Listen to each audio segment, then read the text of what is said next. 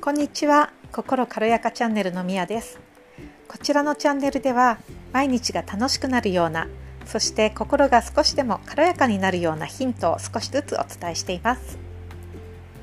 前回からちょっと間が空いてしまったんですけれども今日は私が話し方講座というものに出たのでその内容を少しシェアさせていただきたいなと思います。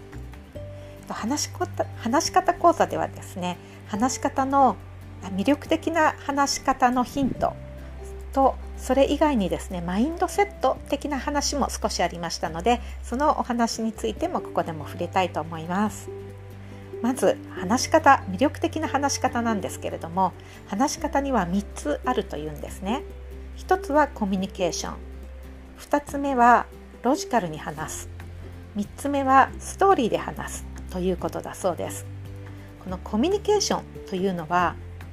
話すということは一人でできることではなく必ず相手がいるのでこの相手とラポールを取るということだそうなんです。ラポールというのは心理学の用語でもあるんですけれども人と人との間が和やかな心の通い合いになった状態というのをラポールと言います。このような状態を作るということです。そして2つ目ロジカルに話す。これは説明しなくても誰もがわかるかなとは思うんですけれども特にビジネスの時はこのロジカルに話すというのはとても大切なんじゃないかなと思いました。そして3つ目ストーリーで話す。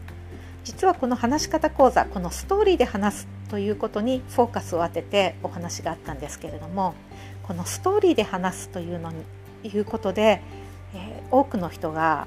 心をつかまれて聞いてくれるということなんですね。でこのような話し方をするのに何が大切かというとまず1つ目は何を話すかというゴールを決めておくということです。そして2つ目としては自分がなぜこれを話したいか自分がなぜこれをやったか自分がなぜこれをやっているかということを明確に言葉にしてお話をするということです。またこの時に感情だとかそういうことも交えてお話をすると人は心をつかまれて聞いてくれるということなんですね。でも確かに私たちが映画だとかあるいはもう、うん、アニメとかでもそうなんですけれどもなんか集中して見てしまう集中して次のものを見てしまうっていうのはやはりこういうところにあるんじゃないかなと思います。なので私たちが何かを話したいプレゼンをしたいとか何かこのことを話したいっていうようなことがある時にはこれを一度自分の中で明確に落としてそれからお話をするといいですよということでした。あとマインドセット的なお話なんですけれども、えっと、私たちがなんかネガティブなことにあったネガティブなことが私たちに起こった時どうしてこれが起こったんだろうとか落ち込んじゃったりとかすることありますよね。でそれ自体が決して悪いわけではないんですけれどもそれを引きずるのではなくてなぜこれが起こったのかということこれはもしかしたらもっと良い成功につながる学びであるかもしれないしそれが起こったことは実は反面教師的な感じで自分に何かを教えてくれているために起こったのかもしれない、まあ、そんなことをネガティブなことが起こった時にはそんなことを思っていくといいよっていう話もあったんですね。そして最終的に先生が言われたことが私たちに起こることは全て良いことだそうです。これを言われた時に本当にあ元気が出る言葉だなって思いました。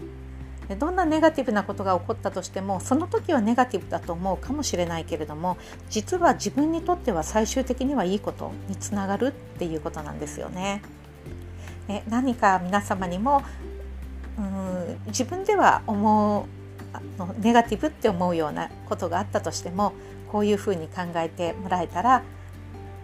えもっとなんか元気になれるんじゃないかなと思いました。皆さんが次回お話しする時にはどのようなお話をしますか？どんな話し方をしますか？では今日も最後まで聞いてくださってありがとうございました。Have a great day!